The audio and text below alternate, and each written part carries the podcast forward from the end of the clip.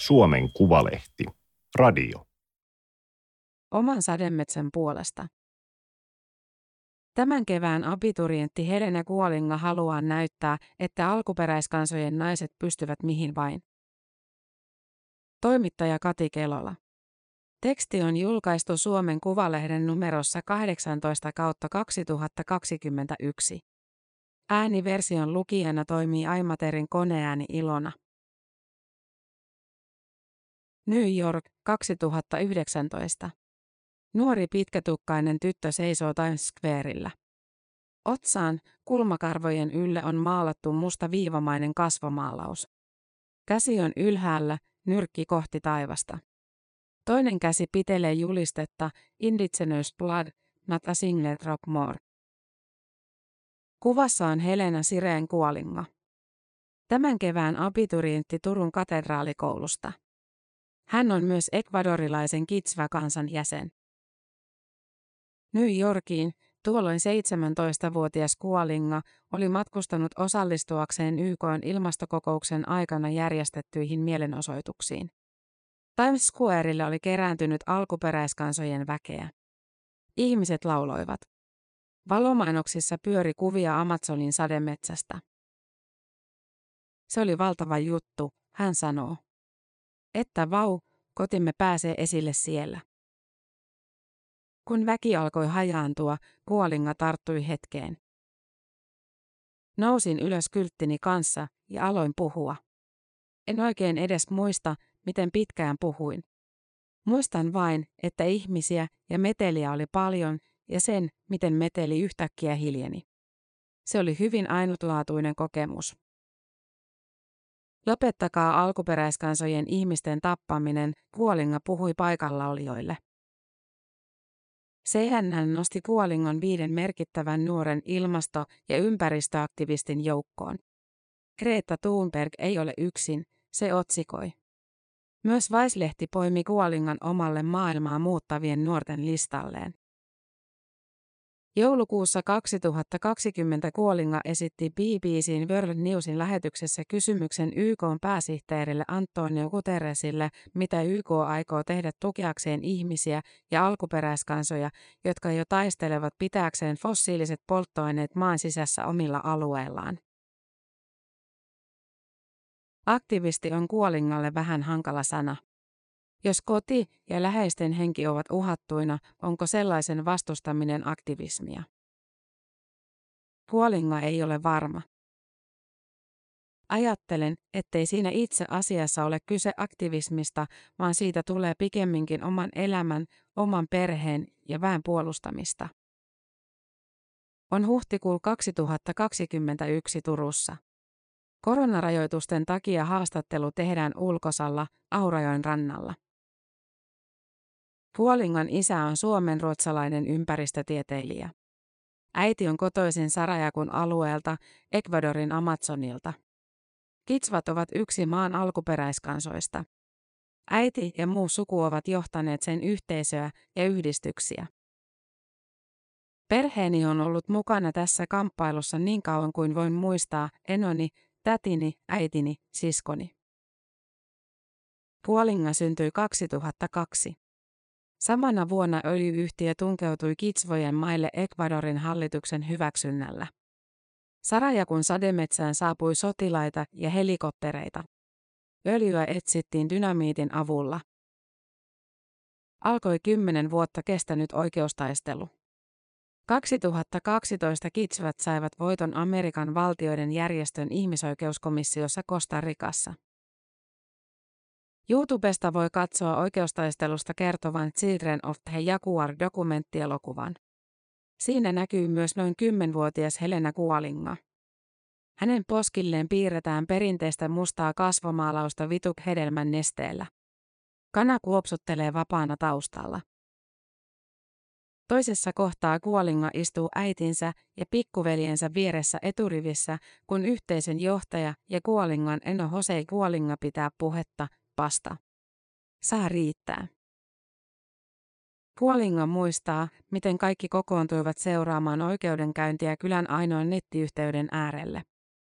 Yhteys pätki ja livestriimi tuntui jumittuvan aina juuri, kun jotain oli tapahtumassa. Päätös ei lopettanut kichwojen häirintää.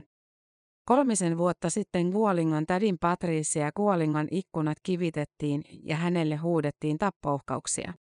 Tapauksesta kerrotaan myös Amnestyn sivuilla. Minulle aktivismissa kyse ei ole jostain, minkä olen valinnut, vaan johon minut ja kaikki meidät muut on pakotettu. Kylän keskellä virtaa Bobonaza-joki. Se on ainoa tie Sarayakun kylään. Lähimmästä kaupungista Pujosta matkaan menee viitisen tuntia. Perämoottorilla kulkevaan kanoottiin mahtuu kymmenisen matkustajaa. Vaihtoehtona on lentää muutamapaikkaisella pienkoneella. Laskeutumispaikka on ruohokenttä metsän keskellä. Gualinga asui noin kolmivuotiaaksi Ruotsissa, missä isä teki väitöskirjaopintoja. Sitten perhe muutti Ecuadoriin. Kun Gualinga tuli kouluikään, perhe muutti taas, nyt Suomeen. Gualinga kävi peruskoulua Paraisilla, pelasi käsi- ja jalkapalloa, harrasti voimistelua ja hip-hop-tanssia sekä breakdanssia, fanitti Beyoncéa. Perhe pendelöi Suomen ja Ecuadorin väliä ja palasi uudelleen Ecuadoriin, kun Gualinga oli viisitoistavuotias. Ecuadorissa Gualinga kävi espanjankielistä koulua, kunnes muutti yksin Turkuun käydäkseen lukion Suomessa. Hän viettää yhä lomansa ja muun liikenevän aikansa Ecuadorissa. Viime vuonna Gualinga asui siellä puoli vuotta ja kävi lukiota etänä, kun korona teki matkustamisen mahdottomaksi. Kylän talot ovat pampua ja palmupuuta. Seinät ovat avonaiset, joten sisälläkin ollaan tavallaan myös ulkona. Heti talojen takaa alkaa tiheä sademetsä eläimineen, apinoita, tapiireja, tukaaneja, papukaijuja, peuroja, puumia ja kuareja. Kaikkea mitä nyt Amazonilta löytyy, on myös siellä. Trooppisen metsän monenlaiset hyönteiset, skorpionit ja käärmeet tulevat rakennuksiinkin. Päiväntasaajan eteläpuolella ilma on kuumaa ja kosteaa. Päivisin se täyttyy heinäsirkkojen metelistä, öisin sammakoiden. Ne ovat hyvin rentouttavia ääniä. Bobonazajoista saadaan kalaa ja metsästä riistaa. Vettä haetaan puroista. Myös lapset tykkäävät leikkiä niissä. Gualinga kertoo, että serkkujensa kanssa heillä oli tapana padota kivistä ja oksista puroon pieni uima-allas. He kiipeilivät puissa ja kurkottelivat ylimmiltä oksilta jäätelöpapuja, jotka ovat saaneet nimensä makeutensa ja pehmeän sisuksensa vuoksi. Olin todella kuin viidakkolapsi, Gualinga sanoo ja nauraa. Aurajoen rannassa taivas heittää märkää lunta. Alkuperäiskansojen oikeudet, ihmisoikeudet, ympäristö ja ilmasto kytkeytyvät kaikki toisiinsa, Gualinga sanoo. Puolustamalla yhtä puolustaa myös toista. Alkuperäiskansat muodostavat noin viisi prosenttia maailman väestöstä, mutta me suojelemme kahdeksankymmentä prosenttia maailman biodiversiteetistä. Y K:nkin käyttämä luku tarkoittaa, että iso osa maailman vielä koskemattomista metsistä ja alueista sijaitsee alkuperäiskansojen mailla. Jos kichwat eivät olisi puolustaneet aluettaan Sarayakussa, sekin olisi tuhottu öljyetsinnöissä, Gualinga sanoo. Se metsä on vielä siellä, koska me olimme siellä. Ja sama tapahtuu monissa muissakin paikoissa. Gualingan mielestä alkuperäiskansojen ympäristön ja ilmaston eteen tekemä työ ansaitsisi tulla tunnustetuksi. Kyse ei ole hänestä edes vain siitä, että maat säilyvät, vaan elämäntavasta, josta olisi syytä ottaa oppia muuallakin. Amazonin alueen alkuperäiskansat näyttävät esimerkkiä, miten voi elää tasapainossa luonnon kanssa. Pidämme itseämme osana luontoa. Se ei ole jotain meille vastakkaista. Ja tämä on hyvin tavallinen näkökulma luontoon ja metsään alkuperäiskansojen keskuudessa. Ilmastokriisi näyttäytyy eri puolilla maailmaa poikkeavina sääilmiöinä. Viime keväänä koronapandemian kanssa yhtä aikaa Sarayakuun iskivät tuhoisat tulvat. Pienet tulvat eivät toki ole harvinaisia jokialueella, mutta nyt vesi nousi poikkeuksellisiin korkeuksiin ja tulvia tuli monta peräkkäin, Gualinga kertoo. Osassa taloista vesi nousi kattoon asti, lattiat ja viljelykset peittyivät mutaan. Koululle johtava silta tuhoutui. Gualingan enoltakin meni talo. Näin kuinka ihmiset kävelivät polviin ulottuvassa mudassa. Gualinga ajattelee, että eri osissa Amazonin sademetsää käydään samaa taistelua. Hänen on helppo samaistua siihen, miltä Perun tai Brasilian osassa Amazonia ihmisestä tuntuu, kun kotiseutu palaa. Monet luulevat, että vaikkapa Brasilian metsäpalot johtuvat ilmastonmuutoksesta, mutta eivät ne johdu.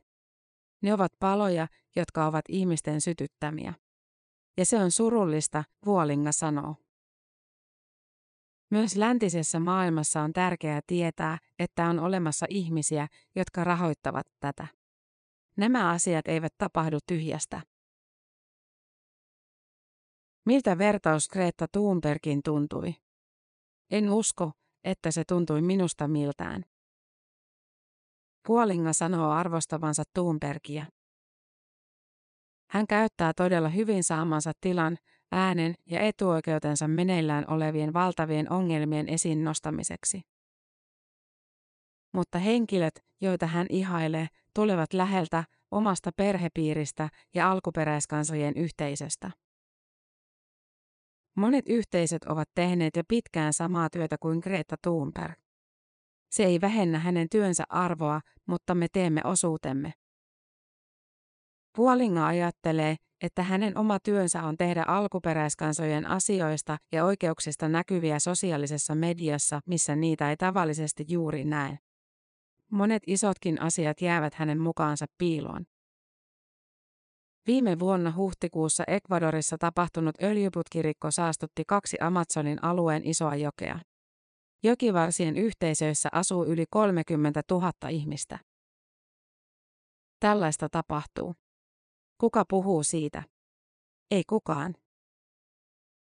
Lisäksi Gualinga on kerännyt joukkorahoitusta muun muassa Amazonin alueen alkuperäiskansojen naisten oikeuksien puolustamiseen. Koska Ecuadorissa alkuperäiskansojen ihmiset saavat Gualingan mukaan edelleen osakseen paljon rasismia ja syrjintää, hän toivoo voivansa esimerkillään näyttää, että juuristaan voi olla ylpeä. Pidän sitä myös tärkeänä, että olen nuori nainen, joka on esillä, Gualinga sanoo. Sen näyttäminen, että kykenemme oikeasti mihin tahansa sekä nuorina että alkuperäiskansaan kuuluvina naisina, on hyvin tärkeää. Että you can do it. Ylioppilaskirjoituksissa oli esseekysymys identiteetistä ja kansallisuudesta. Kysymys on Gualingasta vaikea. Monet sanovat, että voit olla vain yhtä tai olet puolikas, puoliksi ekvadorilainen ja puoliksi suomalainen. Mutta minusta tuntuu, että olen kaikkea yhtä aikaa. Gualingan äidinkielet ovat ruotsi ja kichwa. Lisäksi hän puhuu espanjaa ja englantia. Nyt kun kirjoitukset ovat ohi, hän matkustaa ensin Ruotsiin tapaamaan siellä opiskelevia vanhempia sisaruksiaan ja sieltä takaisin Ecuadoriin. Talouteen ja politiikkaan liittyvät opinnot kiinnostavat. Ensin tarkoituksena on kuitenkin pitää välivuosi. Haluan käyttää tämän vuoden siihen, mitä hyvää voin tehdä omassa yhteisössäni ja alkuperäiskansojen hyväksi ylipäätään. Koska vaikka olemme organisoituneet hyvin, tehtävää on vielä paljon. Tämä oli Suomen Kuvalehden juttu oman sademetsän puolesta. Ääniversion lukijana toimi Aimaterin koneääni Ilona.